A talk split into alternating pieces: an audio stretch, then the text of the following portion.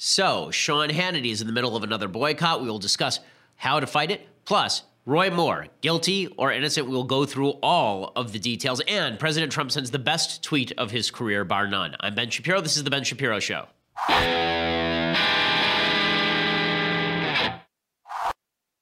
So every week is an adventure around here. I mean, really an adventure. And if you were wondering, yes, I still have my cold. That's why I sound so deep voiced and masculine today. But in any case, uh, there's so much to discuss. I want to talk about a New York Times column, which is one of the worst columns I have ever seen, uh, in which the author, a professor at Yeshiva University, suggests that his black child should not be allowed to play with white children. No, I am not kidding. We'll go through the Keurig boycott. There are a lot of people who are breaking their Keurig coffee machines, and I'll explain why to you. Plus, we'll look at the latest on the Roy Moore accusations. Breaking news that Gloria Allred, the famed gadfly and media hound, is, is supposed to show up in about two hours here and make some announcements. Uh, she's supposed to have a press conference, I, I guess, uh, in which she announces that there is a second accuser who says that when she was underage, Roy Moore, the Senate Republican candidate in Alabama, sexually assaulted her.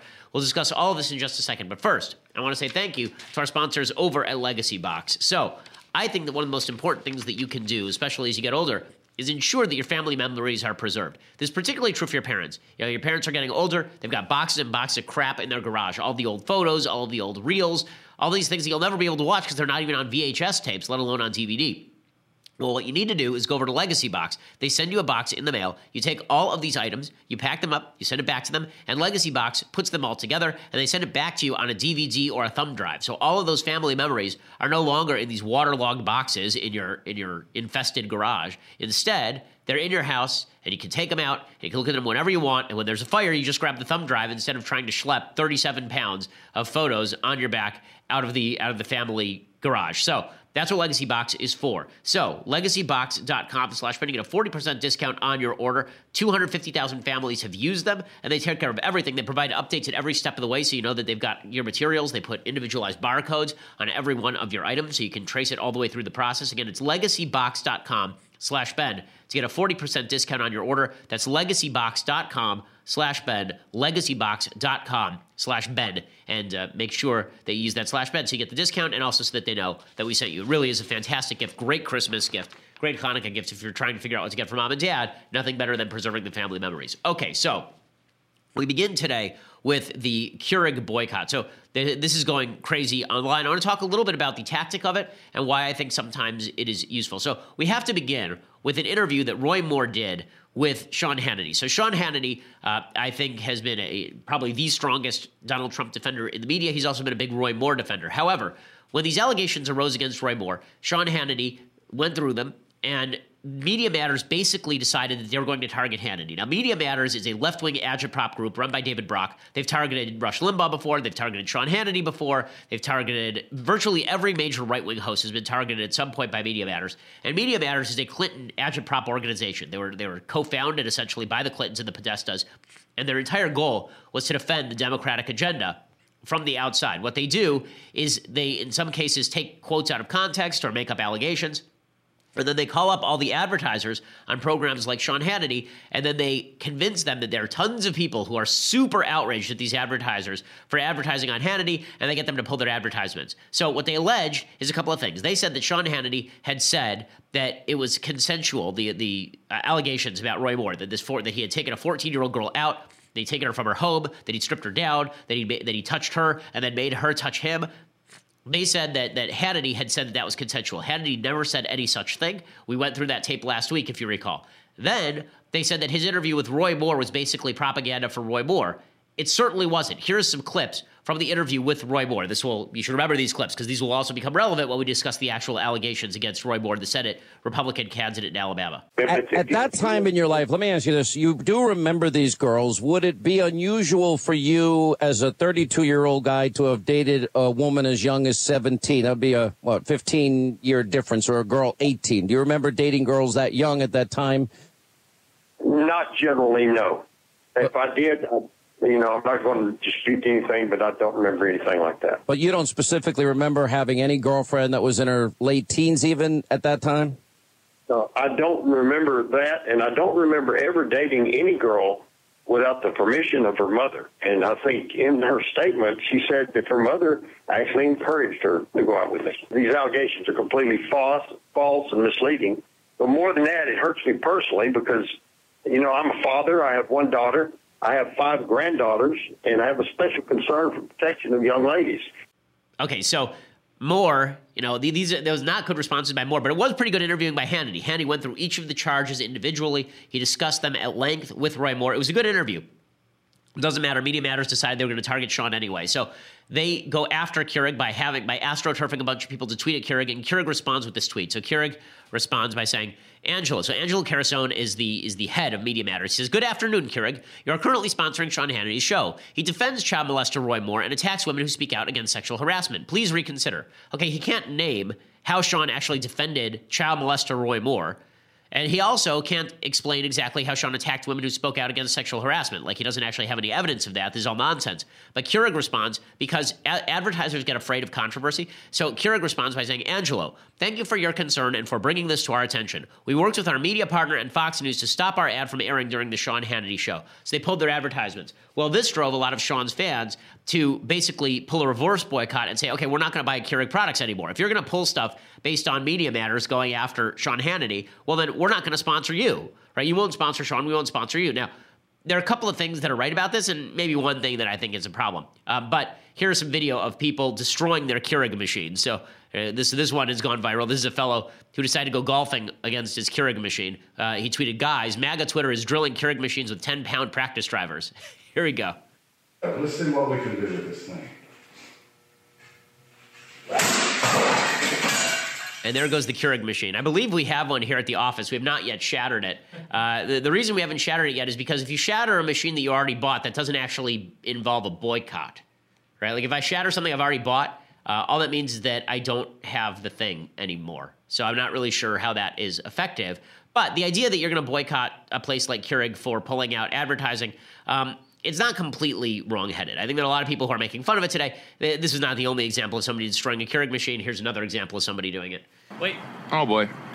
And boom, there it goes from the second story. Somebody broke the Keurig machine. Again, I, I don't see the point of, of buying a product and then breaking the product. That doesn't make a lot of sense to me. If you want to boycott Keurig, just don't buy more K cups. But here is sort of the logic. When I was at Truth Revolt, we launched boycott campaigns against people like Al Sharpton, against Martin Bashir on MSNBC, when we launched a boycott campaign against Alec Baldwin, we helped get Alec Baldwin kicked off the air at MSNBC. The point of those was not because we thought that boycotting advertisers that sponsor programs politically is wrong. In fact, we obviously love that. The reason we did that is because we were trying to prove to the left that this is a bad tactic. We wanted mutually assured destruction. The idea here is that whenever the left gets angry, they pressure advertisers to pull advertising from political programming. And that's really dangerous because what that ends up doing is creating a, a, market vacuum where people refuse to advertise on places like Fox News. You want to know why Fox News is constantly running, you know, catheter ads and why MSNBC, which has lower ratings, is constantly running car ads? The reason is because nobody is boycotting the cars, but a lot of people are boycotting the cars if they appear on Fox News. So long as the left insists on playing this game, playing the game in reverse seems to me justified as a mutually assured destruction scenario. It shouldn't be something that we embrace wholeheartedly. It shouldn't be something where we say, yeah, boycott advertisers. I don't like boycotting advertisers. I think that it's generally wrong. But if the idea here is that you have to teach advertisers, number one, that you can astroturf a call on pretty much anything, and number two, teach the left that this takes this has the same effect on the left that it has on the right, and everybody should you know put down their guns. Uh, that seems to me like that would be a worthwhile thing. Media. The bottom line here is the Media Matters is a really despicable organization, and they're making up allegations in order to go after Sean. You know, there are plenty of things that Media Matters could go after Sean after if they wanted to, but that's not exactly what they decided to do. Instead, they decided to take Sean out of context deliberately in order to go after him, and it's pathetic that advertisers fell prey to that. Speaking of taking out of context, there's an article in Time Magazine today that I just want to correct. Uh, Time Magazine ran an allegation by a girl who was 16, I guess, when she met George H.W. Bush. H.W. was 79 at the time, and apparently H.W. grabbed this girl's ass. Uh, apparently, he this is the allegation anyway, is that H.W. grabbed this woman's butt. Uh, and she uh, was shocked by it. Here is the piece from uh, from Time Magazine. Her name, I guess, is Rosalind Corrigan. And I want to say hi to Rosalind because apparently she's a listener of the show. The reason I know that she's a listener of the show is because it says in the article, she said recently she was listening to an episode of a podcast hosted by Ben Shapiro called Is Everything Sexual Assault Now? This a couple of weeks ago. Allegations against Bush were discussed on the show. And she said, when I heard that was the reason, like, oh, he's just an old man and he doesn't know any better and he's just being harmless and playful and it's just where his arm falls, I just burst into uncontrollable sobbing, Corrigan said. I just couldn't sit with that. I can't. I can't sit with that. I can't sleep anymore because that's not true and it's not an excuse. Well, it, that's not what I said on the show. And I, I, actually don't think that's what Corrigan is saying. I, I to, to, give her credit, I really don't think that this this particular lady is saying that I said on the show that H.W. Bush did it because he was senile. What I said on the show is if he did it because it was senile, because he's actually senile, that's a different story than if he did it not being senile, in which case he deserves to be punched, right? If somebody grabbed my wife's ass, I would punch them. At the very least, I'd, I'd push them around a little bit. Okay, the idea that it's okay if you are not senile but you're old is just ridiculous. The idea that old guys can do this stuff, I said it on the show two weeks ago. Right? You can go back and listen to the show. But Time Magazine reports that out of context as though I was defending Bush and saying he was senile. I wasn't saying that at all. I was saying if he's senile, that changes the scenario. But if he's not senile, then that's obviously disgusting behavior. I've been I, I, you know, not to not to toot my own horn here, but I've been pretty damn consistent on the sexual harassment front here. I'm pretty consistent on the sexual assault, sexual harassment front. And that's why I'm trying to, you know, on the Roy Moore stuff, be as objective as possible. So today, one of the things that I want to do here is go through uh, the uh, what I think are five various perspectives that are all being lumped together with regard to the Roy Moore allegations. So the latest on the Roy Moore allegations, as I say, is that Gloria Allred is saying that she wants to uh, present another accuser who's underage and Roy Moore sexually assaulted her. That's the that's the uh, the accusation, apparently, according to the mainstream media, uh, and there is, uh, and Breitbart News also is going out of its way. They're sending a couple of, of different reporters down to Alabama to try and discredit the the story about the 14 year old girl uh, who is uh, who has accused now she's you know in her 50s uh, who accused Roy Moore of uh, of taking her home and then sexually assaulting her essentially. So here are the five perspectives on on the Roy Moore saga. So you listened to the audio already. Okay, listen to the audio of Moore. I don't find it particularly a compelling defense. Saying I always talk to their mothers first is not really an excuse for dating underage girls. Uh, the the idea that you know, when he says I can't remember dating some of these women, and then he says, "Well, there's one of these women, and I remember being friends with her." If you want to call it a date, I guess it's a date. None of this speaks well to to his recollection of events. He was very careful in that interview to say he'd done nothing illegal, but he did not really deny knowledge of anything except this 14 year old girl. Now, the reason the 14 year old girl, her allegations are credible is because there are supporting details that are credible, right? So she says that she she met him in court, that Moore basically recruited her outside a courtroom. Her mom was in the court. And Roy Moore said, I'll wait out here with your 14 year old daughter. And then he started hitting on her and got her phone number and all of this. Moore was at the court at the time. She was at the court at the time. Her mom was at the court at the time. There are multiple witnesses who say that this woman has told the story over and over. And then she was sought out by the Washington Post, right? She wasn't looking for glory. She wasn't looking for a settlement. She wasn't looking for cash. Instead, the Washington Post had to basically push her into testifying. Now, the way that Breitbart pushes that, Breitbart News has pushed this in the sense that, well, look at the Washington Post, they're politically motivated. Right, we know they're politically motivated. That's true. That doesn't mean the underlying facts are not true. It's politically motivated when Andrew Breitbart goes after Andrew Weiner. I know, I know Andrew. You know, that, that's it. But that doesn't mean that what he was saying was false. And I think we have to separate these things out. Politically motivated does not always mean false. Okay, so here are the five perspectives I think on uh, on on Moore and what to do about him. So perspective number one is turnabout is fair play. There are a lot of people I'm seeing on the right who are looking around and they're saying, listen. The left is not willing to throw anyone out, no matter what the standard. We can't play. We can't disarm ourselves. Right? This is the prisoner's dilemma I was talking about last week.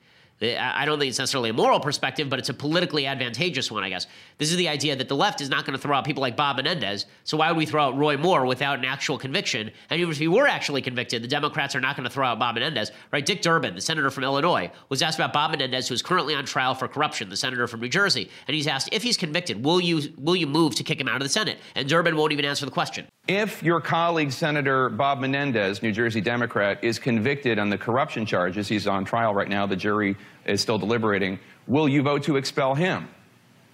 I'm not going to get into the hypotheticals on either of these situations. As I said, several steps removed. Uh, I'm hopeful that when all is said and done, that Bob Menendez will be returning to the Senate representing the state of New Jersey. Okay, so this idea that the Democrats are somehow moral players here is obviously not true. And a lot of Republicans are responding to this by basically saying, well, fine, if you're not going to get rid of Menendez, why would you get rid of Moore? Right? Amy Klobuchar, who's the, the, the Democrat senator from Minnesota, she says that maybe if, if Moore is elected, maybe we'll expel him. But I don't remember her saying anything like this about Menendez, who's actually on trial right now. But you're in favor of, of starting the expulsion process potentially if he is elected. That's one way we could do it. But okay. the other way is for the people of Alabama to look at these two candidates. And yes, I have faith that they're going to look at what happened in these allegations and the fact that there's mm-hmm. 30 witnesses and make a decision on someone else. Then again, on the hypocrisy front, Lawrence O'Donnell, who's not said one word as far as I'm aware about expelling Bob Menendez, he asks Mitch McConnell, he says, What are you going to do about Moore? What are you going to do about Moore? And a lot of people on the right are like, Well, screw you. You won't do anything about your own people. Why should we do anything about our people? Again, I'm not saying this is a moral perspective, and I'm going to explain my own perspective further, but I think that it's worthwhile elucidating the various perspectives. Before I go any further here, I first want to say thank you to our sponsors over at My Patriot Supply. So, You've seen a lot of natural disasters on the news lately. You see natural disasters in California and Texas and Florida and Puerto Rico. You see natural disasters, a big earthquake yesterday in the Middle East. When this stuff happens, it should be a reminder that natural disasters can happen, and there may be a time where you can't actually get to the grocery store, but you're out of supplies. The government can't get to you for a couple of days. That's why you need My Patriot Supply. The government recommends that you have a certain amount of food on hand in case bad things happen. That's what My Patriot Supply is for. Get their 102 serving survival food kit for just 99 bucks. It includes breakfast, lunches, and dinners. It is shipped to your home for free. Order a kit for yourself right now. Call 888- 803 1413 or go online to preparewithben.com. Again, that's 888 803 1413 or go online to preparewithben.com.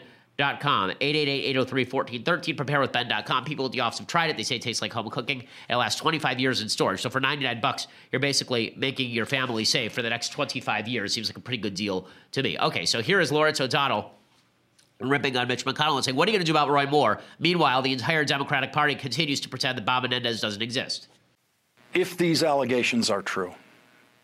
And how will Mitch McConnell decide if they are true? Will he question Roy Moore about it? He has the power to do that. Will he bring Roy Moore right back to Washington to sit with his potential future Republican colleagues? and allow those colleagues to question him about this. Again, this, so this all this pressure from the left. It makes a lot of people on the right we can stop it there. It makes a lot of people on the right feel as though this is a political partisan hit job, and that if the situation were reversed, they would be defending their Democrats, which probably is true, right? Jeffrey Goldberg says the Washington Post is neutral on Moore. Jeffrey Goldberg is the editor of the Atlantic. That's obviously laughable. The Washington Post is not neutral on Moore. Their editorial board endorsed his opponent in Alabama, so obviously they have some feelings on the issue. Now, does that mean that the allegations are not credible or the reporting is bad? No, it doesn't. But when people keep insisting that the Washington Post has no agenda with regard to the election, two things can be true at once. They can have an agenda and the allegations can be true. But people seem to be able to take only one perspective. If they have an agenda, that means the allegations are false, or the allegations are true and they have no agenda. Here's Jeffrey Goldberg saying that Washington Post has no agenda, which obviously is not true. So on the one hand, we do have uh, an intolerance for this across different fields and industries. On the other hand, you can still succeed in America pretty pretty easily uh, with with some really nasty stuff in your background. Well, especially if you believe that the other side is making this stuff up or doing it right. only for partisan reasons. I mean, this is why so many people are sticking with the party because they believe that the other side is lying about what really. They're trying to well, cast the Washington Post as Oppo research, and the Washington Post is actually neutral. Okay, th- this idea when you have all these media people who hate Trump, hate Moore, sitting around going, we're, we're neutral arbiters. No wonder so many people are reacting this way. There's a poll out today showing that 37% of evangelicals said that they are more likely to vote for Roy Moore in the aftermath of the allegations. That's not because they actually believe he raped a 14 year old or tried to, right? That's believe that that's because they believe that the media is out to get him, right? It's that simple.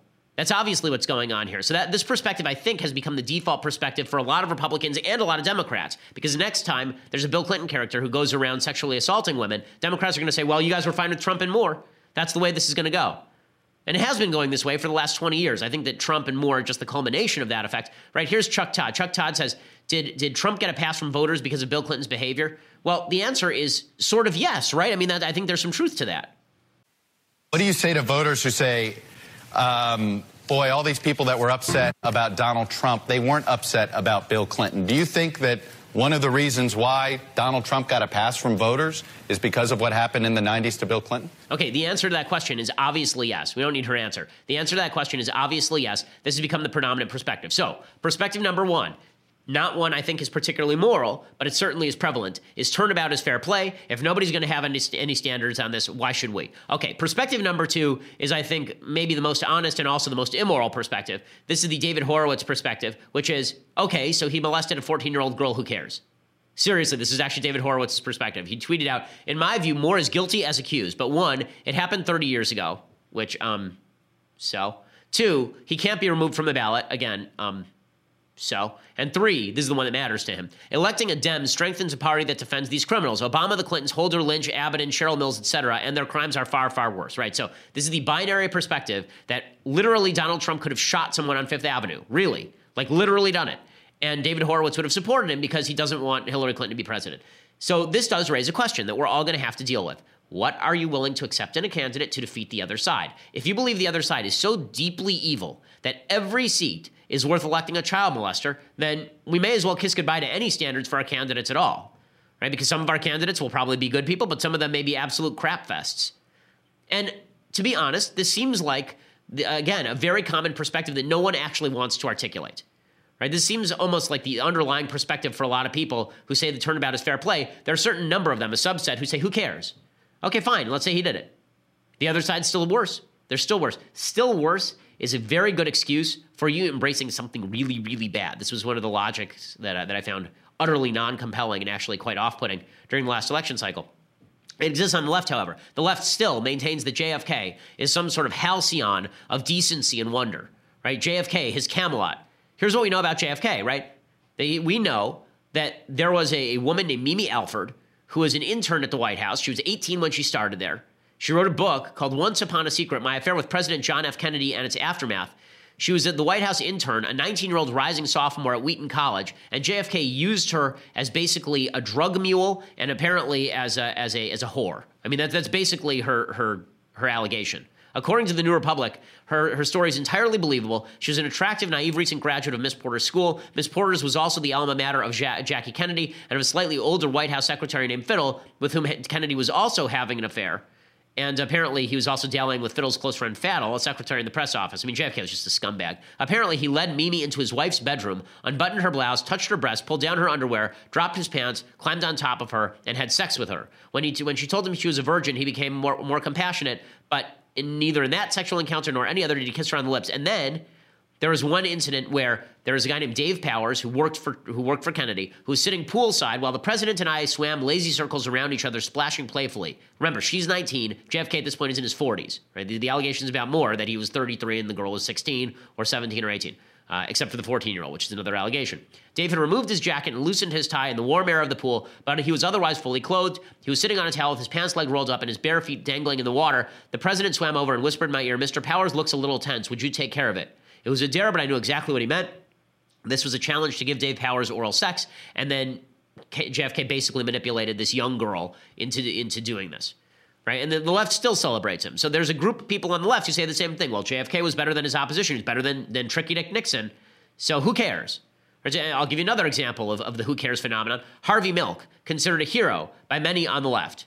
Right? Harvey Milk is considered just uh, a wonderful, wonderful man, a hero, a sexual hero. Okay, Harvey Milk statutorily raped a 16 year old boy. Okay, the guy, the guy's name was John Galen McKinley, and he was 16 years old. And Milk, who was then 33, right, very similar to the allegations, began living with with this kid, this 16 year old kid. Uh, they moved into Harvey Milk's Upper West Side apartment, according to biography by Randy Shilts. Says they bought a dog named Trick, a cat they called Trade, and settled into a middle class domestic marriage. At 33, Milk was launching a new life, though he could hardly have imagined the unlikely direction toward which his new lover would pull him. Okay, his lover at this age was 16 years old. Does the left have anything to say about that? Again, the answer is no, because who cares? Harvey Milk was a hero, and so we have to bury all of this stuff. Right? We can't imagine that people are multifaceted, and so we have to bury all of this stuff. So perspective number one is the other side does it, so who cares? I think that's wrong, and I'll explain why in a minute. I think that's wrong. I've really explained it already a little bit, which is just because the other side does it doesn't mean it's moral for you to do it. If the other side is electing a bunch of murderers, that doesn't mean it's moral for you to elect a bunch of murderers to fight them. Number two is the other side is so evil that we have to do everything possible to stop them, including siding with terrible people. That shows very little faith in humanity. It also shows very little faith in God, really, that God always has to use the most imperfect vessel. Uh, and it really shows little faith in human beings because the fact is that Roy Moore, if he dropped out today, there'd be a write-in campaign for Luther Strange or for or for uh, Mo Brooks, and that person would likely win the seat. Right now, the polls show that that Moore is down about four points uh, to the Democratic challenger in freaking Alabama. Okay, perspective number three is one that I'm hearing a lot, and it's sort of a legalistic perspective that I think is really just again a facet of the first two. The other side does it, and who cares? And that is he wasn't convicted in a court of law. Right? I'm hearing this a lot. I know that there's a, a, guy online named Jacob Wohl, and he's been saying this. He wasn't convicted in a court of law. That's true. You know who else was not convicted in a court of law? Hillary Clinton.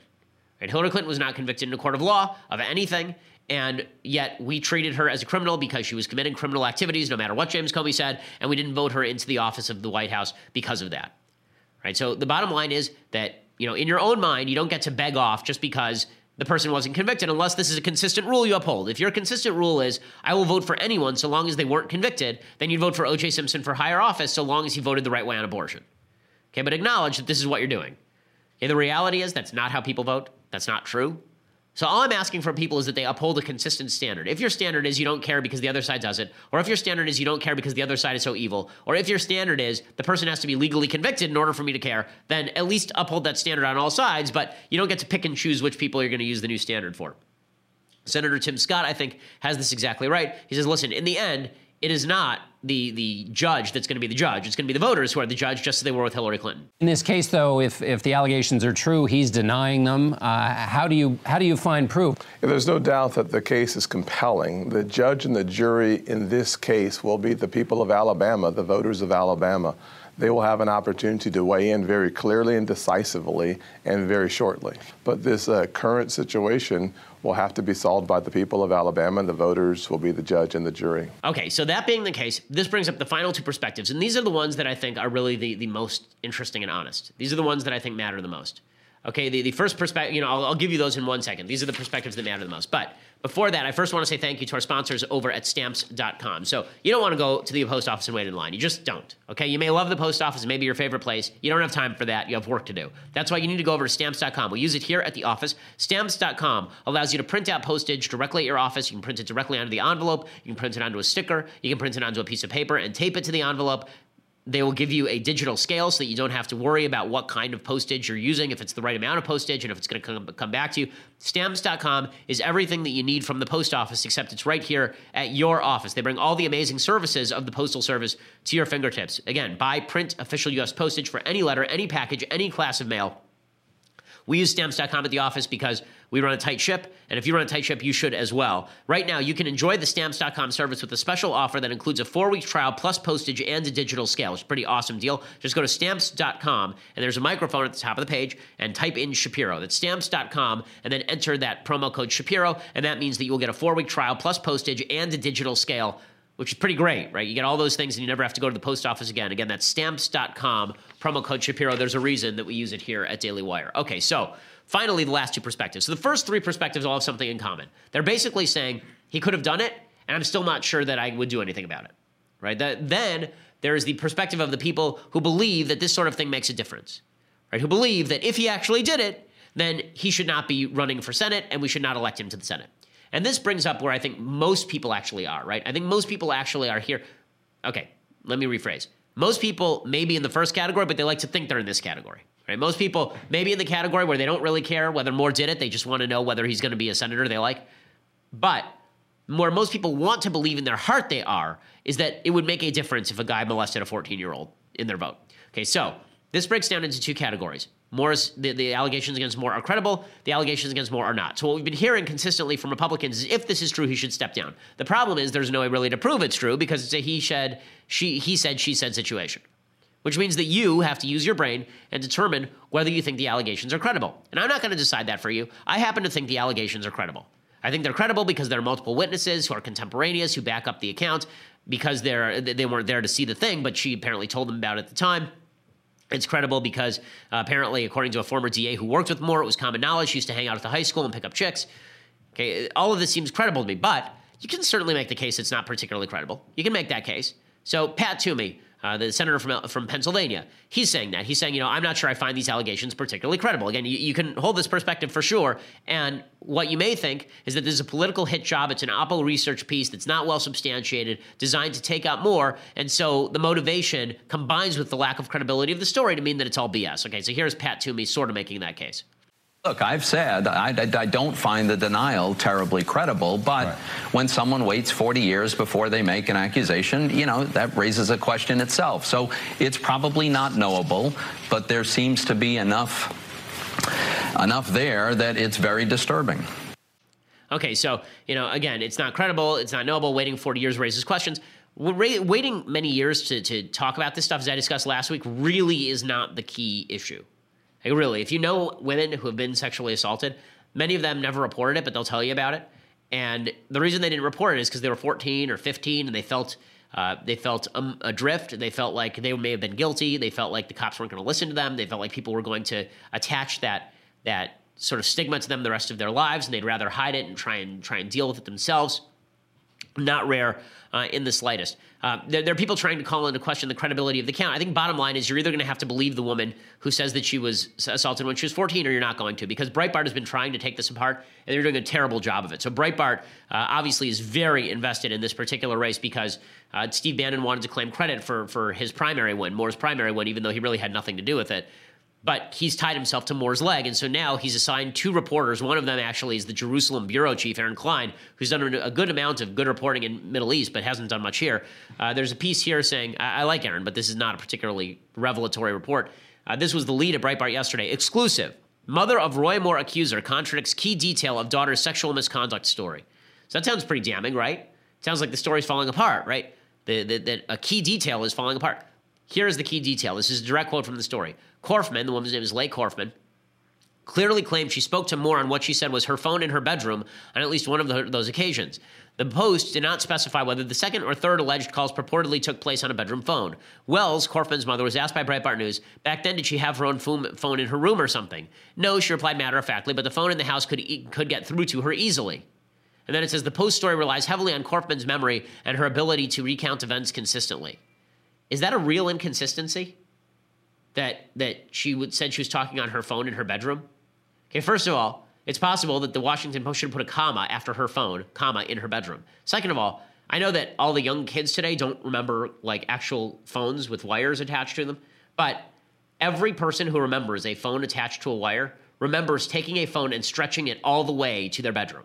Every single person. Okay, if you ever look at the old phones that have cords on them, all of the cords are stretched out of recognition. Right? They have the curly cords, you know, they, they're all curled like a pig's tail.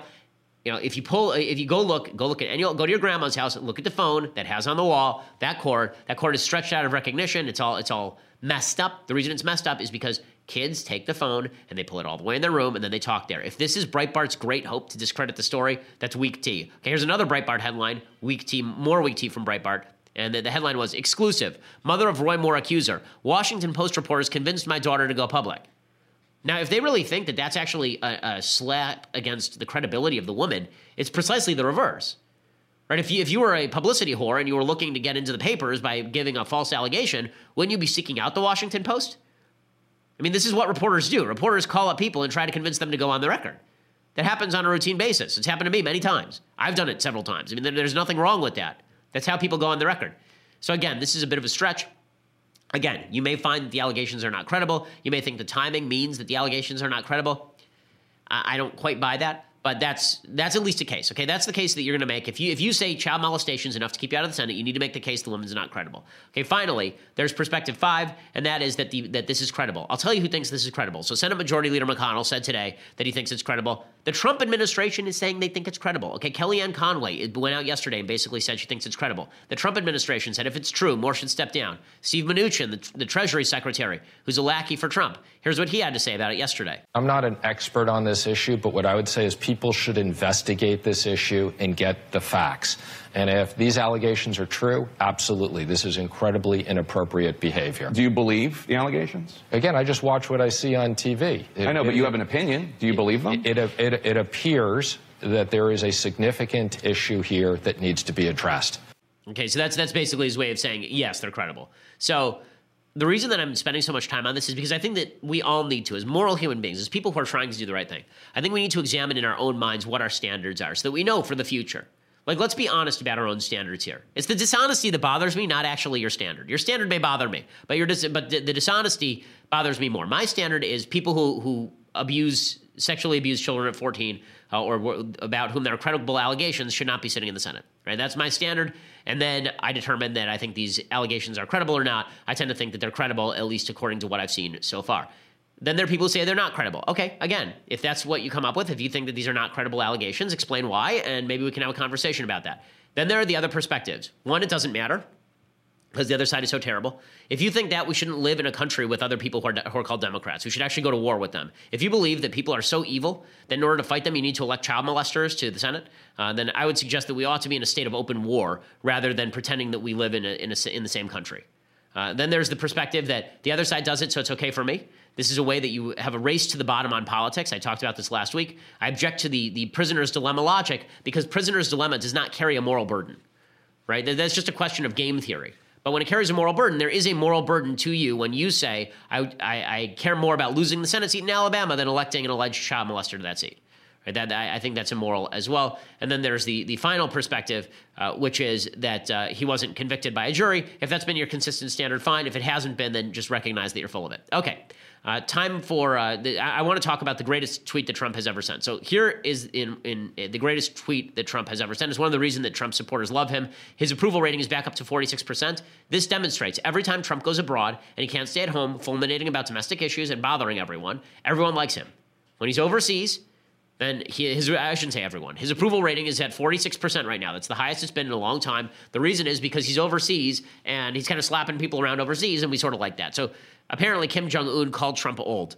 So Trump, uh, so Trump responded this way. This is the greatest single tweet of my lifetime. It's so good. He said, "Why would Kim? Why would Kim Jong Un insult me by calling me old when I would never call him short and fat? Oh well, I try so hard to be his friend, and maybe someday." that will happen. Spectacular. Spectacular. Peak Trump.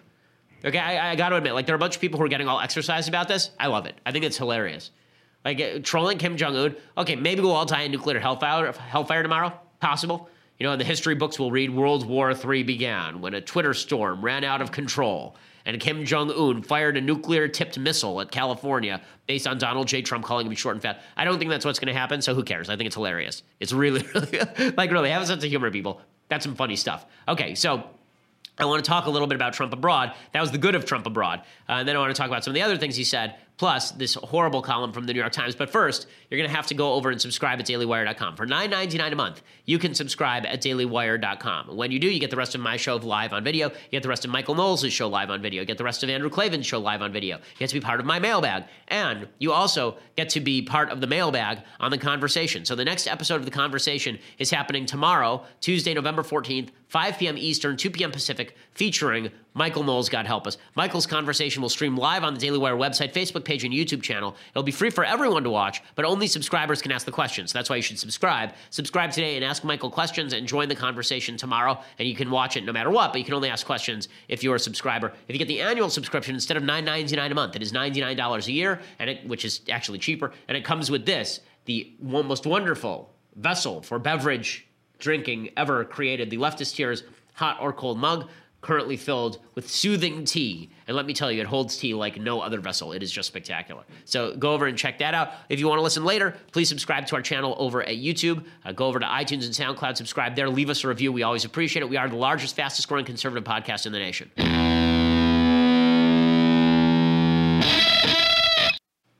Okay, so Trump abroad uh, sends that tweet, which I, again I think it's just it is a spectacular tweet. I mean that is a ten out of ten for Trump. Uh, and then he said some other things that were not so great. Uh, he continues to make weird noises about Russia, about how he wants to be best friends with Putin. Uh, here's what he said about getting along with Russia. Now, at the same time, uh, I want to be able because I think it's very important to get along with Russia, to get along with China to get along with Vietnam, to get along with lots of countries, because we have a lot of things we have to solve. And frankly, Russia and China in particular can help us with the North Korea problem, which is one of our truly great problems. So I'm not looking to stand and start arguing with somebody when there's reporters all around and cameras co- recording and seeing our conversation. I think it was very obvious to everybody. I believe that President Putin really feels, and he feels strongly, that he did not meddle in our election. Okay, so who cares if he feels strongly they didn't meddle in the election? Like, what difference does that make? A lot of people were upset with Trump for saying this. Again, this is typical Trump, but the reason people on the right aren't so upset is because on the other side of the national security aisle are a bunch of people on the left who pretended that Russia was no threat at all back in 2012 when Mitt Romney was calling them the lead geopolitical threat on planet Earth, and Barack Obama was saying that the 1980s called and wanted their foreign policy back. Right? John Brennan and James Clapper, both of them political hacks, they were out there ripping Trump saying, well, it's a badge of honor to be called political hacks by Trump. Well, they are political hacks. I mean, James Clapper went in front of the Congress of the United States and lied openly about NSA programs. The president also called both of you and FBI Director Comey political hacks. Um, all three of you uh, worked in senior levels in the Obama administration, although you also worked uh, during the Bush administration. Uh, how do you respond to the charge? Well, first of all, he was referring to us as political hacks because he was trying to delegitimize the intelligence community assessment that was done. Jim Clapper, Jim Comey, and John Brennan did not write that assessment. It was written by the professional intelligence officers and law enforcement officers of this great country. Uh, secondly, I uh, feel very honored to be associated with Jim Clapper and Jim Comey in the same category.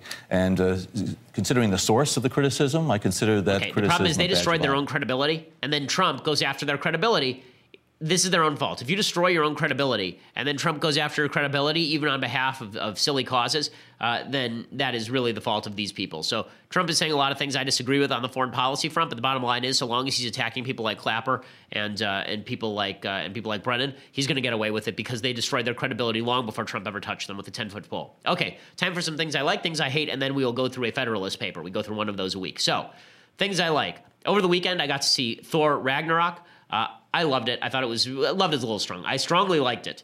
Uh, I thought it was really, really, really funny. Uh, you have to go in knowing that it's just funny, right? Okay, you, it's not going to be meaningful. It's not going to be moving. It's not going to be deep. You're not going to feel anything, but you're going to laugh because it's really funny. Chris Hemsworth is a very talented comic actor. Uh, Mark Ruffalo is is fine. I don't think he was particularly funny, but I think that Hemsworth was was a good comic actor. Uh, Tom Hiddleston, who plays Loki, is a is a fine comic actor. Uh, there are a lot of very, very funny moments in this. Uh, the best thing in it is actually a, a character who is made of rocks and is voiced by the director, uh, who's who's really, really funny as well. So go in and enjoy yourself. It's it's a really enjoyable film. Jeff Goldblum gives a bizarre, fully. I mean, he goes full Goldblum. Like there is no half Goldblum. He goes full Goldblum in this one, uh, and uh, and it's very enjoyable. Here's a little bit of the preview. So much has happened since I last saw you. I lost my hammer, like yesterday, so that's still pretty fresh. And then I went on a journey of self-discovery. Where I met you.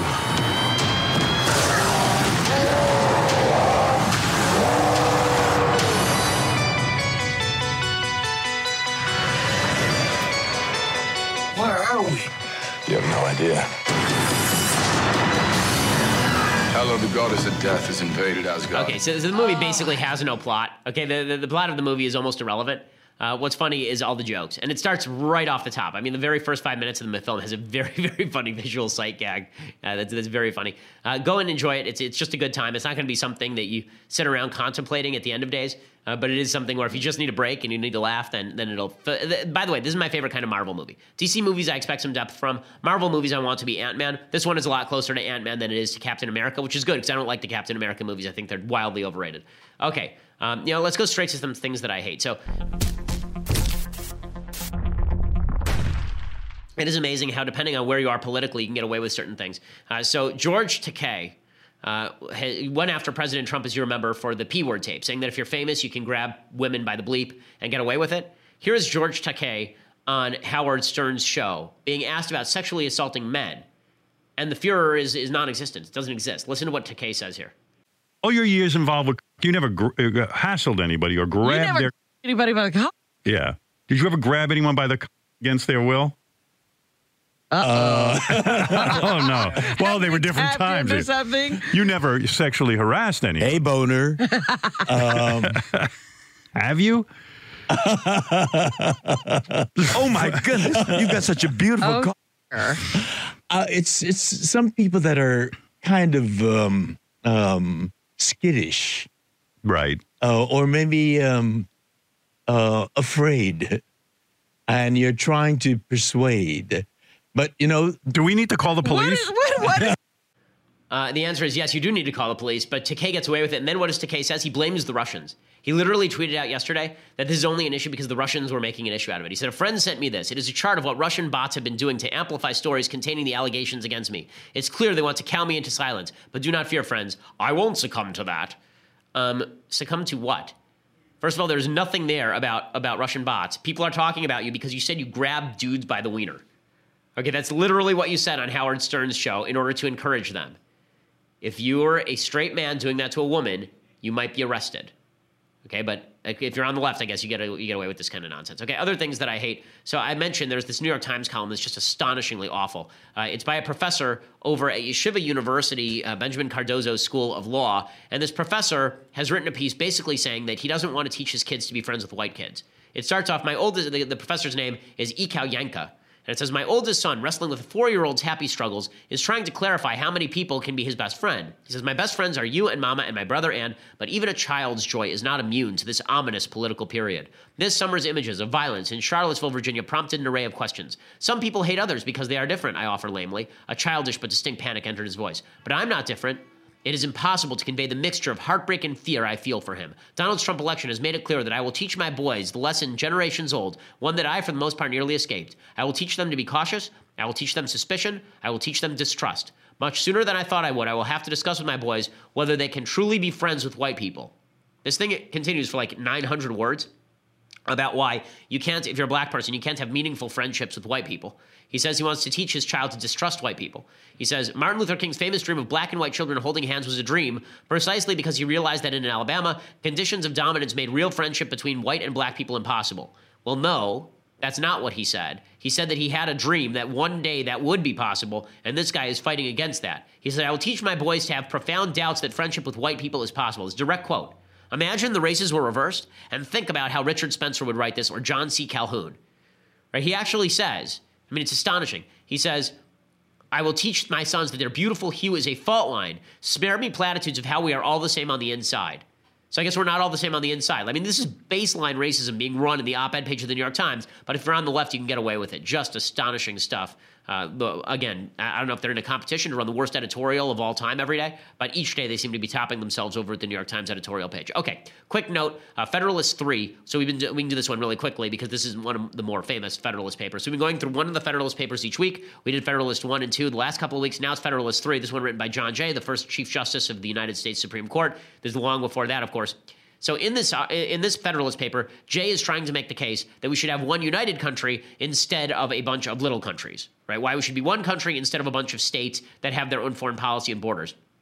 He says that we need one united country to prevent foreign invasions. He said local governments won't be able to follow sectional foreign policies uh, so because we'll have a national government instead. And he makes this point. He says, It is of high importance to the peace of America that you observe the law of nations toward all these powers. And to me, it appears evident that this will be more perfectly and punctually done by one national government than it could either be done by 13 separate states or by three or four distinct confederacies. The idea being, if you want to bring war to the continent, all you have to do is have three or four different places on the continent, each declaring war in their own good time, which of course is true. And then he makes the point he says, Not a single Indian war has yet been occasioned by aggressions of the present federal government, feeble as it is, but there are several instances of Indian hostilities having been provoked by the improper conduct of individual states. And this is true historically. If you look at a lot of the conflicts with Native Americans, they were not driven by the federal government. They were driven by various state governments seeking to enlarge their territory and mistreat Native Americans. In many cases, the federal government was called in to militate against those states. So this was the case that John Jay was making. You need a national government because a series of, of smaller governments would generate more conflict and war.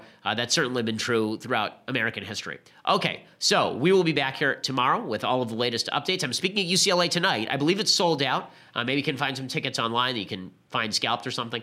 But uh, it's happening tonight at 6 p.m. at UCLA, so I look forward to seeing you there. I'm Ben Shapiro. This is The Ben Shapiro Show.